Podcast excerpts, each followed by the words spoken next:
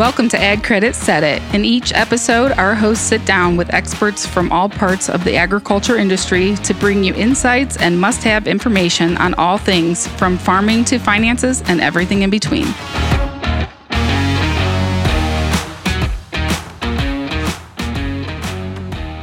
Welcome back to Ag Credit Said It. I'm Libby Wickstead, and I'm here with Matt Adams for today's episode. Libby, this is uh, this is quite the room we got here for this episode. Um, you know, looking around this table, uh, kind of rem- reminiscent of last night, Libby. We uh, we had an event to attend, and usually when they're city driving, I have Libby drive, and just for one, it's entertaining for me. You know, keeps my adrenaline going for one. But you know, uh, we've seen uh, some of these uh, some of these gentlemen's uh, fine uh, coworkers that uh, Libby uh, got a little little mad at. Uh, you know, why are they out here watching me? So, so always entertaining going places with Libby.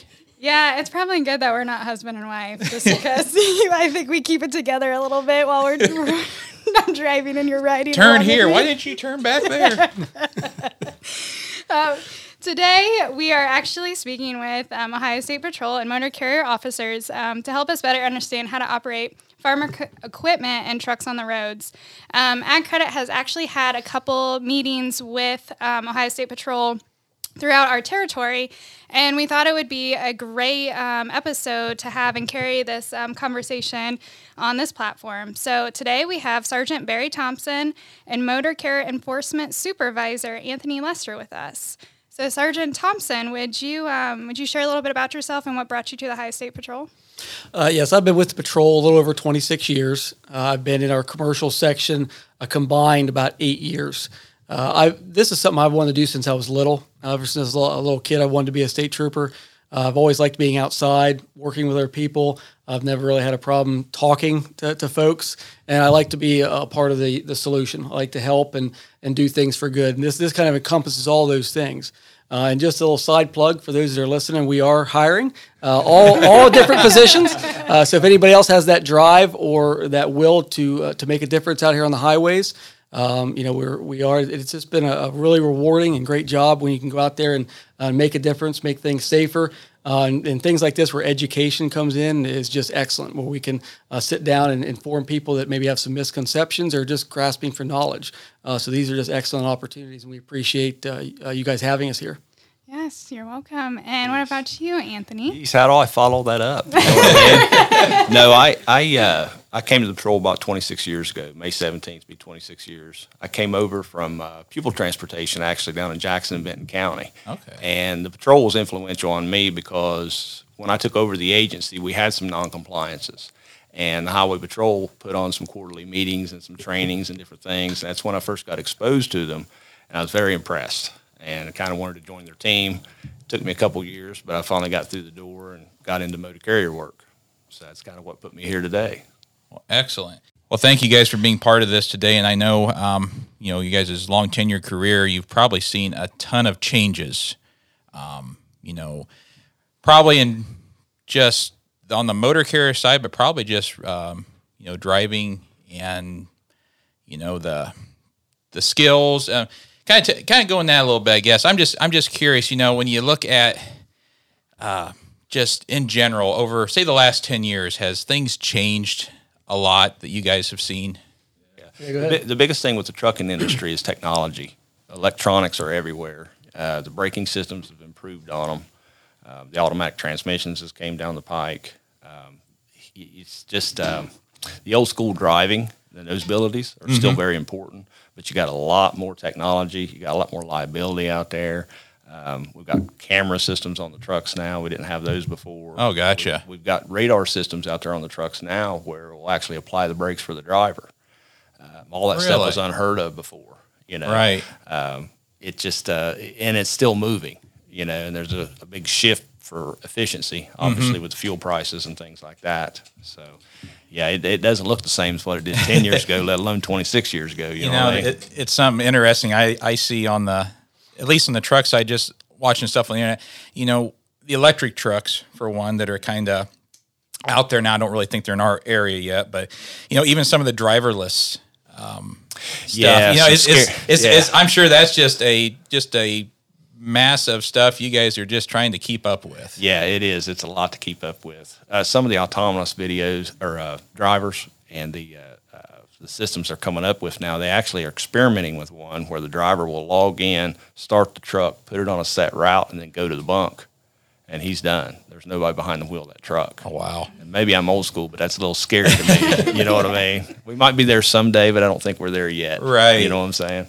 You know, and uh, and uh, Sergeant Thompson, you know, just probably from what you've seen, just normal driving habits. You, th- for one, there's one thing I see anymore, and it's you know when I'm driving between all of our branches, Libby, and come to visit uh, everyone. Everybody, and I know it's not allowed. Everybody you pass has a cell phone up to their ear or they're talking. I mean, I, I just think that that distraction probably is just something you guys really try and. Is that is that one of the big concerns out there? Is distracted driving? Yeah, I mean, distracted driving is a, a big thing now. I mean, the, the cars and the trucks are safer now than they've ever been. But we have so many distractions, more distractions, even the car. I mean, most cars, your dashboard has that big TV screen in it now.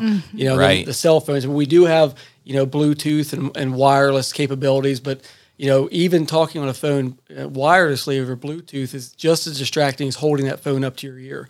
Uh, so distracted driving is, is a huge issue. I mean, we've made leaps and bounds uh, of making vehicles safer, the highways safer, uh, and all these things. But that distracted driving is a personal choice we have to make each time we get in that vehicle.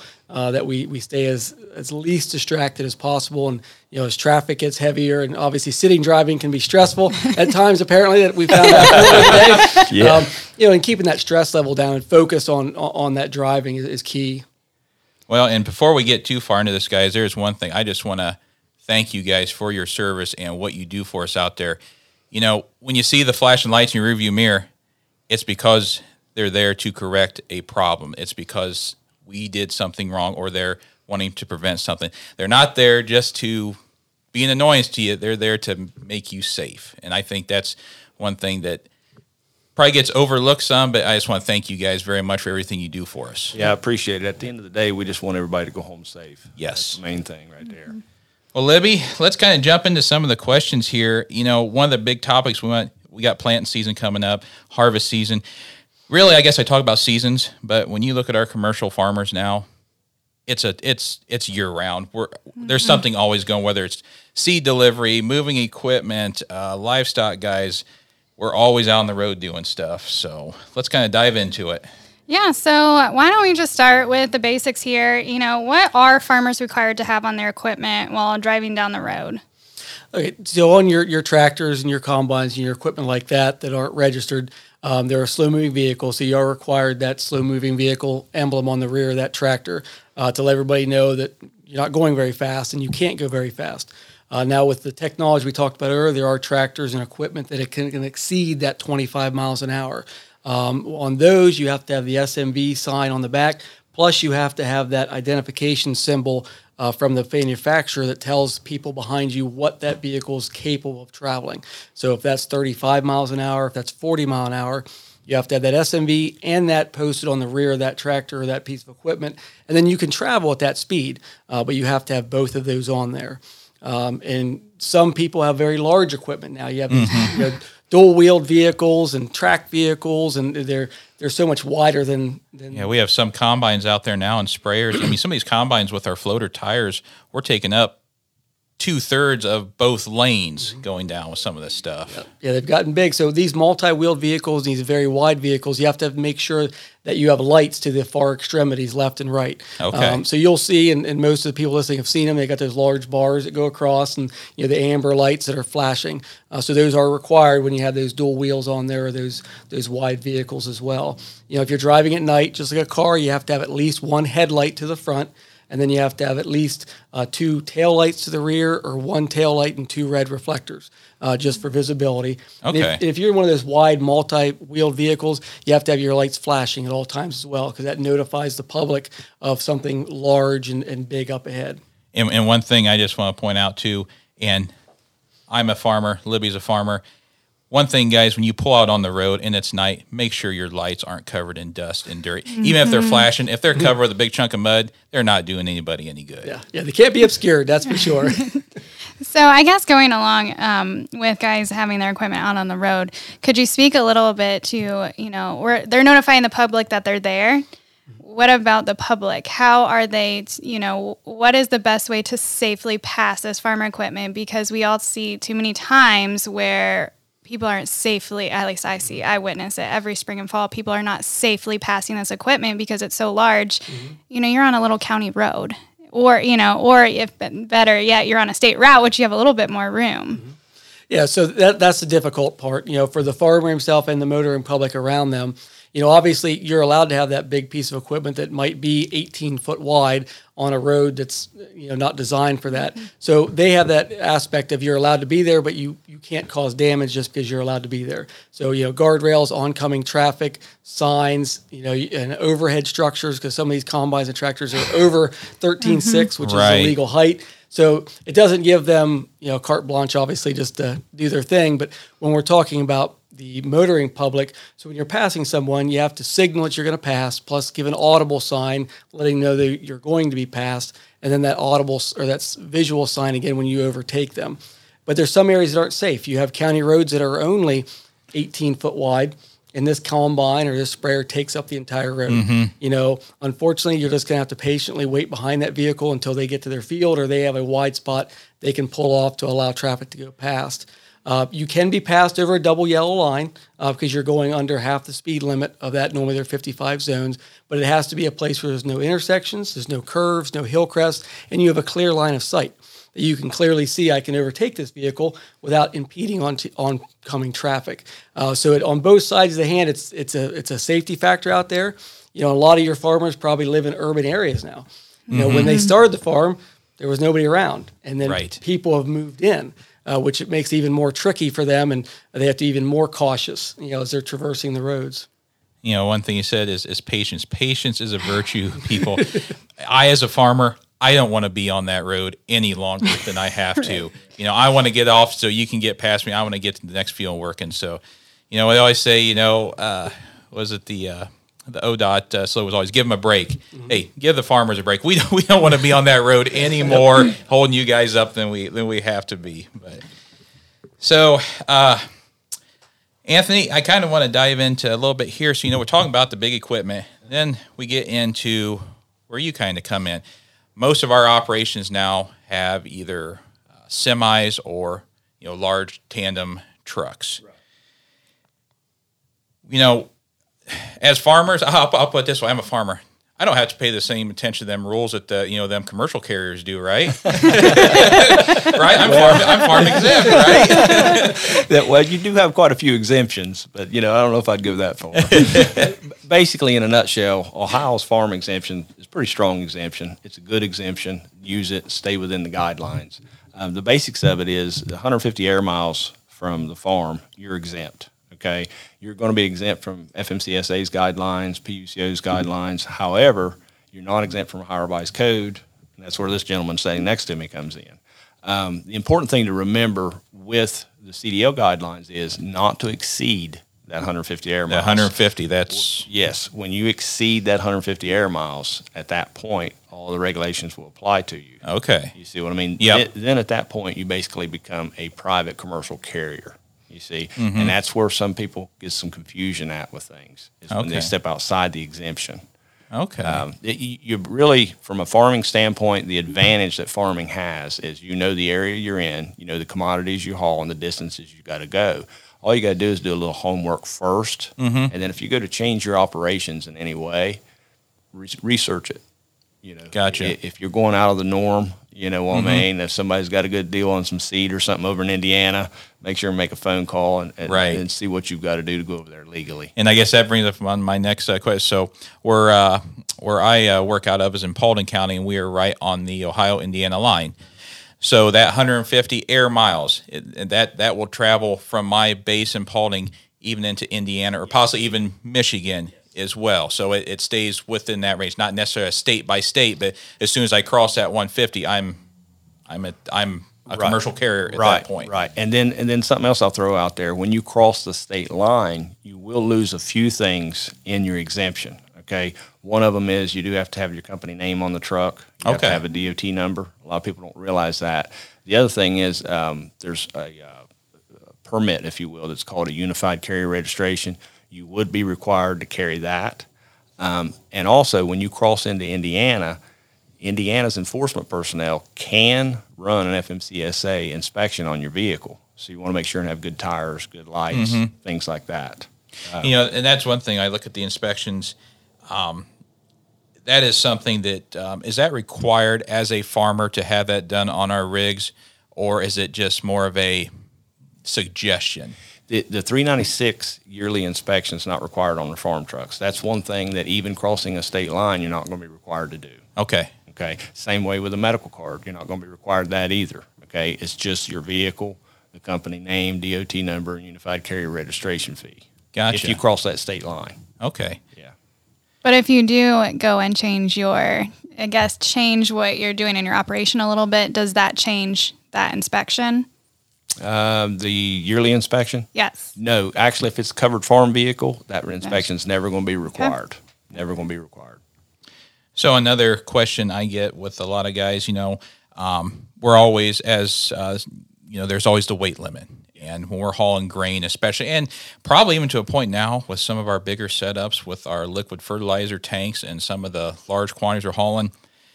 You know, we looked at eighty thousand, and I know. Can you kind of dive in just briefly, kind of refresh everybody on, you know, where when we're hauling off farm, basically, I think I think they kind of consider it like out of the field or off the base operations. I know there's a little bit of a leeway there, just you know, kind of a a little bit almost like a grace area for us when we're hauling out of field, since we're not we don't have a scale right there to you know know exactly where we're going to be at. Yeah. You, you're going to be allowed um, seven and a half percent Okay. year round except for February and March. Except for February of- and March, okay. Yeah, when you come out of the field. So you can have a maximum weight of 80,000 pounds plus the 7.5%. One thing I will throw out there along those lines is that we have a uh, permit system in Ohio that's actually a wonderful permit system. So let's say you've got a thousand acres somewhere, you know, big piece of ground you got to work. You can actually get in touch with ODOT and get an account started with them, give them your information, and get get a permit to run even heavier than that if you'd like to. Okay. Yeah, but those permits are very restrictive. You know, when Mm-hmm. you get the permit and it's issued to you, you have to follow the guidelines behind that permit. If you step outside the guidelines on that permit, then they're going to take your weight back to eighty thousand pounds. Okay. Yeah, Gotcha. And it's just a it's another tool in the toolbox to use. Yeah, and Matt, before you go on, just a little bit more on the weight. That that is one misconception that the eighty thousand pounds isn't for every vehicle. Uh, so Ohio's weight law is all all built on length. Okay, so that's that was going to be my next thing. Yeah. I, I know we look at there's one ton pickups out there pulling a, a 30, 35 foot gooseneck trailer loaded down. well, you're about the same length as what we would be on one of our rigs at that point. Yeah, so. and you have you have a few different things there. You obviously have what your tires are rated at. You know, play a big role in that. But just Ohio's weight law, uh, and I'm going to leave you guys with this book so you can share this, and anybody can get this book off of our website um, that has all the weight laws in it. Okay. Uh, but like I said, if you're not on an interstate highway system, um, the the weight you'd be allowed on a set of tandem axles, two axles together, would be thirty five thousand. A single axle would be twenty thousand. Uh, the overall gross depends on how long you are. Uh, so you would have to measure from the center of your steer axle to the center of your trailer axle or the last axle on your truck, and then you use this, and it'll show you exactly what your gross weight's allowed to be. Uh, now, if you go on the interstate system, you go on 71, 77, any of these, 75, you lose that 7.5%. Okay, there is no uh, excess on interstate systems. Okay. Because there's two different codes. You're using the interstate bridge formula and versus the Ohio's law. All right, so just remember if you're on the interstates hauling, as soon as you hit that interstate, you lose it. Um, but like I said, in, uh, but we do give that seven and a half percent from the field, like you say, 'cause you can't weigh it. You don't know exactly if you're getting things centered right, um, and that, that is available. Now, I guess one one thing I was just thinking, of, I guess, want your guys' opinion on this. And so we look at some of these large uh, hopper wagons um, that's out there, you know, five, six hundred bushel wagons, and we get, uh, you know, pulling with a big tractor. We're pulling, you know, two two of these wagons. You know, we got a thousand plus bushel on wagons being pulled by a tractor. Do we need to kind of look at the weight and stuff when we're when we're with that, even though it's you know, being uh, two wagons pulled by a tractor?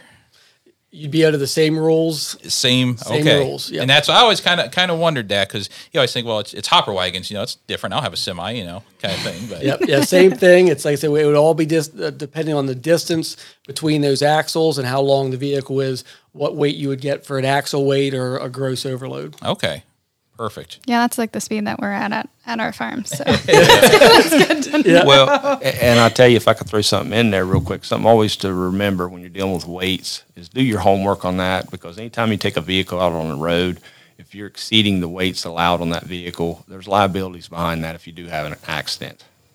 You know what I'm saying? And we Yeah. always got to be aware of civil liabilities and things. You know, the, the vehicles are engineered basically to handle X amount of weight. We want Right. to stay within those guidelines if we can. And I think that's one thing we want to just go back to that what we're talking about today. It's not nonsense. It's it's the whole point is to make everybody safe. If we can follow the rules and you know use stuff to what they're designed for, you know, it's you. You know, shame on you if, if you're going to push the limits of something because it wasn't designed for, and then you're you're not going to put yourself at risk, but uh, you know the person around you. So, and you, I kind of think, look at that too, especially on the farm side, family operations. I think a little about you know my three young kids. I would never mm-hmm. want to do something that jeopardizes their safety or the employees on our farm safety too, because I'm not following the rules just to say, oh, well, if I push this, well, that's that's two less loads I got to haul out of the field. Well, you know, it's you know, it's it's not worth it. Yeah, I mean, I know we're always in a push and planting season and harvesting season, but it, it comes down to is it is it really worth it? Um, and speaking about liability, how much insurance is really required for? I know f- farmers typically have a ton of insurance just because of what we do. But is there any insurance requirements with the farm equipment or having having the trucks on the road? the farm exemption is going to expand into your insurance requirements for the state, uh, for lack of better terms. The, the farms are not going to be subject to any of the uh, insurance requirements in Part 387 of FMCSA's guidelines. Okay. And then those guidelines were actually adopted by the Public Utilities Commission. Okay, you're, you're not subject to those either because you're within that, that exemption. Now, if you exceed that exemption, like we talked about earlier, then you would be subject to Part 387 if you uh, go in interstate commerce, for example, or if you're hauling for hire, then you would be in the Public Utilities Commission's guidelines under the admin code.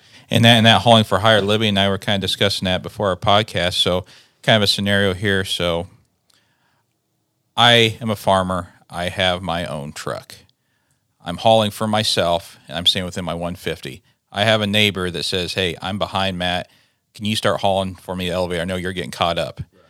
Am I a for hire carrier at that point? Not in my opinion. Okay. Because when you work for that other farmer, you are under his control. Under his control. If you Okay. if you have somebody working for you and you're a farmer to and from the farm with ag operations, they share your exemption.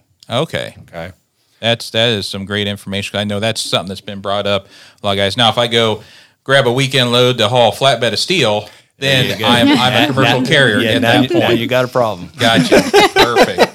Well, hey guys, it's been great information. We're going to take a quick break, and we'll be right back here. Um, some more of Ag Credit Said It. As a farmer owned cooperative, we at Ag Credit know that a little extra capital can make a big difference in your operation. Paying for new equipment, meeting unexpected expenses, and covering payroll. That's why we're returning $21 million to our borrower owners through our patronage program. What other lender does that? At Ag Credit, we're proud to share our profits with our members. Visit agcredit.net to learn more about how it pays to do business with us. Hey guys, and we're back here uh, with Ag Credit Said It. So, you know, we've covered some pretty good topics here. And another one I was thinking about too, Libby, you know, and I know you guys, I know I'd say 90% of farmers have one. You know, we talk about our side by sides, our utility vehicles.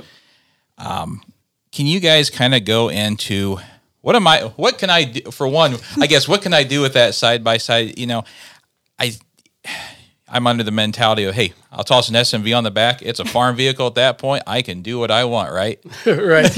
Yeah, there there are some uh, limited exemptions to those. You know, they are an off-road vehicle. You know, they're not titled as an on-road vehicle. You can't license them to drive up and down the road like you can your automobile. Uh, there are some limited uh, exemptions that they're allowed in a municipality or an area that has a speed limit of 35 miles an hour or less. That local jurisdiction can do an inspection on that vehicle if they allow them, and then you could get an actual license plate. But at that point, they can only be operated on those streets that are 35 mile an hour or less in that municipality that allows them. Okay. Now, when we go to the farmer side of it, it can be used as a farm tool, just like a tractor, just like a skid loader, uh, but they're not used for normal transportation. Uh, they would have to be used going from field to field uh, from a short distance, uh, servicing that farm. Okay. Uh, so you couldn't just hop in it and go down to the local store and get your milk, you know, and come on back. Unless you have a shovel in the back, yeah. right? or, or, go take your wife out to dinner or something. But it would just be a, a farm machinery, uh, and they would fall into that same practice. If you're doing farm related work, going from field to field, they would be allowed, but routinely they, they are not legal on the highway. Okay. Well, Libby, next time your husband takes you out for dinner, no taking the gator anymore. Oh man, we live too close to our village, little village, you know. okay, so can we talk a little bit about um, when do when are guys required to have um, US DOT numbers or PUCO? Yeah, yeah, I can chime in on that if you don't care. The DOT number is basically a census number. Okay, it's not going to be required unless you cross a state line. That's, that's okay. the main thing to remember there. And when you, you know, if you if you do need it and you do it, make sure and get the unified carrier registration to go with it. Okay, it's not valid without that. It's a good way of looking at it. The Public Utilities Commission and their numbering system that is only for for hire carriers intra-state, staying inside the state. So, under going back to our previous example, mm-hmm. you're working f- with other farmers. Okay, as long as you're not doing anything outside that realm, you're never going to have to register and get a PUCO number. Mm-hmm. Okay, um, that that system it, it's set up to basically to register the company with the state, uh, show their insurance requirements to protect the commodities they haul. That's what it's there for, right? Well, the farming is completely outside that realm.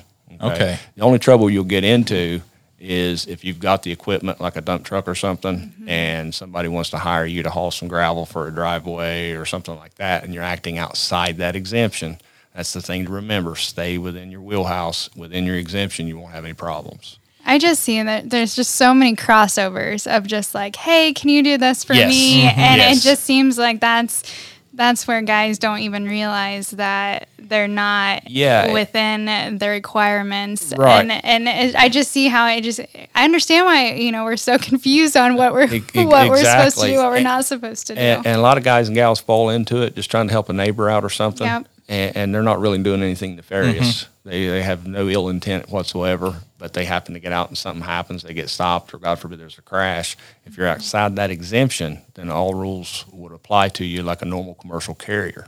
Okay. You know, one one thing I, I was kind of thinking too. Uh, I see a lot of neighbors have them, and just a lot of farmers in general. Uh, everybody puts not for hire on the side of their mm-hmm. trucks. Yeah. Is that required? No, it's not required. Okay. It's not. But here's the thing I will tell you, okay? Uh, as enforcement personnel, when we're out on the road, if we see a truck that doesn't have a name on it and we can't tell that it's a farm move, a lot of times we'll pull you over and chat with you a little bit to figure out exactly what you're doing. If you put not for hire on the side of the truck or farm use, it does relay that information to us before we ever stop the vehicle that that's what you're doing. Okay. Because, you know, like the road outside the window right here, if you've got 50 trucks that goes by and one guy or gal doesn't have a name on the truck, well, that's a requirement in the state of Ohio. So we're going to stop you and take a look at it and see what's taking place. So I think the the name of the game here is just identify yourself and what you're doing, yeah. and then and then you have a less chance of um, you know having any issues. Yeah, yeah, sometimes it's easy to look at a vehicle and tell what's been done with it, and then other times not so. I mean, if you got a three axle Mack dump truck, how many of those are out there hauling for hire? Mm-hmm. Well, if you got ten of them going out of a rock pit and one don't have a name on it, then we, we stop right. the truck. Yeah. Hey, you know, who are you and what you're doing? Well, in that circumstance, if you're picking that rock up, taking it back to the farm, well, obviously you're going to be covered under that exemption. But if you're doing something outside that, then there's where we have the problem you know, I just thinking, I know we have an upcoming podcast episode they're going to be recording about, you know, branding your farm. That kind of ties right into the name you can put on the side of your truck, too. So, a little, little, little, topic yeah. there, uh, Miss Producer, to, yeah. keeping your notes over there while you're running the board. So. Yeah. Yeah, but just remember, you're not required to as a farm to put it on there. But I would encourage you to put the not for hire or Mm-hmm. the farm use is probably my favorite because that tells everybody right off the bat, hey, Hey, this that's is what a you're farm doing. truck. Yeah. This is what we're doing. So you know we we we touched uh, some on the uh, on the uh, overweight and what would be considered overweight when we get uh, you know above our our percentage and especially if we get over 150 miles. Uh, we're going to put a link here uh, on our show notes, guys, too on the on the booklet from the State Patrol and the Ohio Motor Carriers. They have some great charts in there. We're looking at our break that really explain um, very and for me too you know i'm an account officer you know i they they, they hire me because uh, you know you know you know like i you know got my pretty face here you know the you know the deal maker here but uh, you know it's a very very easy chart to follow i mean you, you it's a lot of great information so we're going to put uh, a link on that here for you guys but uh, you know i we touched a little bit on the oversized permits and you know our farm exempt you know when when am I required to have an oversized permit? When when does when does that get to, to the stage where you know I need to have a permit and start getting getting into the nitty gritty of that stuff? Yeah, yeah. Once you put that piece of equipment up on the trailer and it's wider than eight six or it's taller than thirteen six, uh, that's when the permits come in. While the wheels or that tractor or combine or sprayer are on the ground, they're you're exempt from from permits. But as soon as you put that on a trailer, because we do know some farmers have fields way apart from each other, and it's a you, know, you drive that tractor fifty miles, you're burning a lot of fuel and Right. time. Yes. Um, so yeah, once you put that on that trailer, you then have to get a permit. Uh, and like Anthony was talking earlier, the permit section is very easy to work with. Uh, you can get blanket permits. a lot of construction companies do that. They're going to be hauling the same dozer, the same pan over and over again. So if you know you're going to be hauling that combine or that sprayer to these certain places, you can get a blanket permit. Some of them are a single trip. Some of them are a 90 days. You, you could buy one and it's good for 90 days. Maybe you can buy one that's good for a whole year. Uh, but then at that point, you're requiring the permit. You got to have your flags. Mm-hmm. You got to have your oversized load signs front and back, uh, and you fall into all those. Okay. So it's it's an easy process to get, uh, but it's one some people don't get, and that can cause problems down the road. it's it it's kind of one of those. I, I think you know, like you said, it's an easy it's an easy process. It's it's I'm sure it's it's designed to be easy to to get that. You know, don't take the well. I'm I'm only going 20 miles down the road. Nobody's nobody's going to see me. You well, know. well, and the thing about it now with technology, if you got a computer or a smartphone, you can set up those permits, get them electronically sent right to you, standing right in the middle of a field. Oh, And gotcha. It's not like 30 years ago where somebody had to drive in, show proof of insurance, and all this stuff. It can all be Mm-hmm. done remotely. You know, the only thing to remember with those permits is if once you have one, you stay within the confines of that permit. Of that permit, mm-hmm. Yes, yes, absolutely. And the permit will come with a, a provisions form known as an OS1A. You want to read that form and apply those guidelines to your vehicle. That'll show you how to flag it, the Okay. lights on it, what signs are required. Excuse me, and um, if you need an escort or not. Perfect. And just before we leave that subject too quickly, just so people understand, that only covers you on state routes and interstate routes. So if you're on a township or a county road, that permit does not um, help you there. So you would have to check with your local en- county engineer's office, your local township trustees, if they require permits. Some do, some do not. Okay. So that only covers you on the state and interstate route system. That's that is that is a great bit of information because I did not know that. I thought if I have a permit, I'm covered on Yep. any roadway. So make sure you check with the with the local engineers, and I'm sure even uh, the local sheriff's department could even give them some insight too on, on stuff like Oh, yeah, that. definitely. So and the township trustees are good. You know, people to Perfect. and let them know. So the next one, kind of, and I think this is probably something that keeps growing, especially with more and more producers um, having their trucks hauling their own fertilizer, uh, handling their own chemicals, um, having sprayer tenders. When we look at hazardous material, and I and hauling that, first, I guess what is considered hazardous material? Because I'm in my mind, I'm thinking I have a fuel trailer at home. I have, you know, I'm carrying 700 gallons of, of fuel, you know, 400 gallons of diesel exhaust fluid. I got 30 gallons of hydraulic oil on. You know, to me, it what, what consider what when do we get into that realm of, of hey, you're a you're a ha- you're a hazardous transporter at this point? You you could do a whole show on that one. um, the first thing I want to bring to everybody's attention is a wonderful little section called Materials of Trade, and you can Google that at any time. And basically, when you look up materials of trade, that's going to give you all nine of your hazmat classes, and it's going to tell you the amounts that you're allowed to haul and not be regulated. A lot of people don't realize that's out there. Okay, if you stay within the confines of materials of trade, you're never going to need any of the, any of those Gotcha. guidelines. When you get into bulk amounts, placarded amounts of hazmat, you, you're you're moving outside that exemption here in Ohio. Okay, and uh, I'll just run you a real quick example if you don't mind. We, we had a gentleman down our way that was running his own fuel truck to fuel the combines Okay. up and stuff Yeah. out in the field. Now, uh, upon the inspection, for once again for no name on the truck, come to find out it's farm move, so he's exempt from that, and he's also exempt from the CDL. He's within his 150 air miles, right? Well, he he's got a large tanker, so he's moving a bulk amount of diesel fuel. All the regulations would apply to him at that point.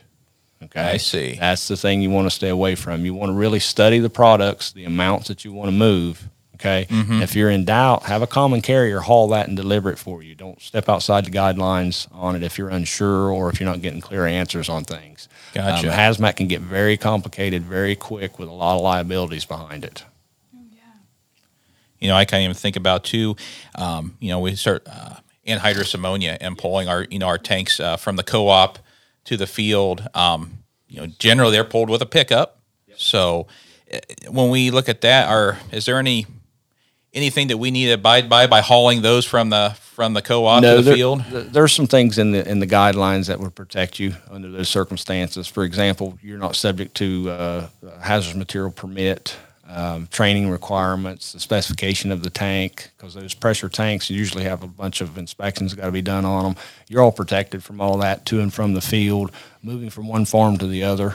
You know, you're all covered on that. When you'll get into a problem with that is if you hook that up and you take it outside your normal working location, you take it in transit upon the roadway. Uh-huh. Okay. Yeah. Th- then you're getting into the regulations because you're stepping outside what you can normally do. Gotcha. Yeah.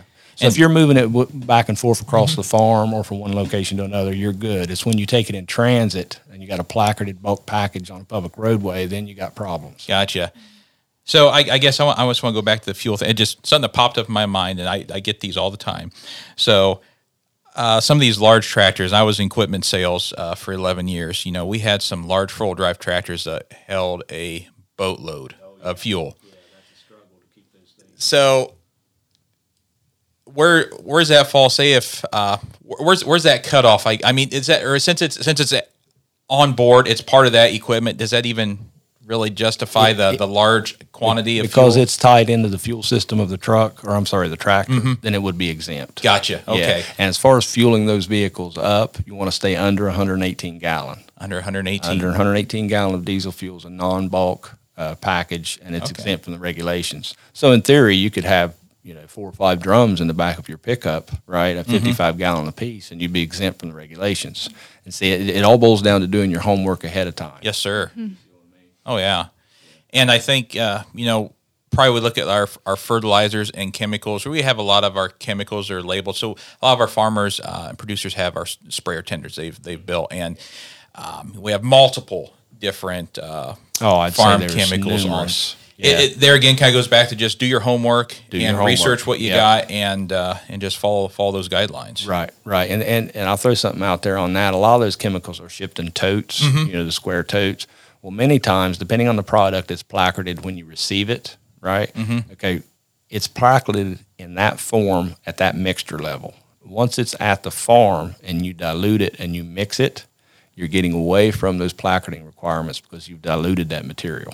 Okay. See, that's a good point to know. So mm-hmm. once, say you have a common carrier come in with a load, right, of a class eight material or six or whatever the case is, they bring that material in and you dilute it. Okay. Once you've diluted it, now it doesn't meet that placarding requirement. That's important stuff to know. But if you take it away from the farm in the same form that they brought it to you, and you'll notice the trucks that brings that material in there are placarded. Yes. And when you leave with it, you need to be too.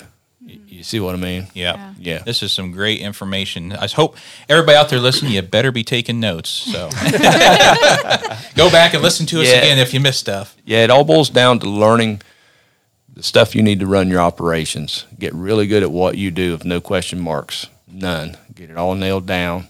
If you change a product, if you change a load, you change a destination or or a vendor or whatever, do your homework. Just takes a few minutes, especially with electronics and things. And guys Oh, yeah. like me and him running around, we're happy to help you. And I think a lot of guys are, are expanding their operations. You know, a lot of smaller farms are going away and we're getting a lot larger farmers. So I think they are kind of going out of their realm a little bit than what they're used to or what dad and grandpa did. So, you know, this is this is all great information. Um, Yeah, we're seeing a lot of uh, custom harvesting down our way that we never saw before. Mm-hmm. You know, never run into that. Everybody just done their own, but we're actually starting to see it in my area now. So I just thought of one more question here, guys. Libby's just laughing at me over here. You know, uh, it was one I always uh, thought of in equipment. We're operating our equipment. We covered our flashers, how we need to be on the roads. There's also that pesky thing that I keep kicking off the side of the seat, that seat belt. Do I got to wear that thing in the cab? I really don't, do I? Right? yeah, I'm going to throw Sarge on that. yeah, se- seatbelt needs to be worn. Uh, it's it's definitely a safety factor. Saves many lives and saves many injuries. You know, every year. So yeah, that uh, seatbelt's a, a good good thing and it's a requirement. And Sergeant, I guess I'll ask too. So when operating equipment, what is the age of that driver have to be? Okay, so it depends on where you're at. You're talking about these commercial motor vehicles. Um, you, know, you guys are exempt from CDL. Now, when you're hauling a um, an articulated vehicle, a semi, and you're going across state lines, you lose some of those exemptions. Like Anthony said, those people have to be 18 to drive 18. that semi. Okay. right, across state lines.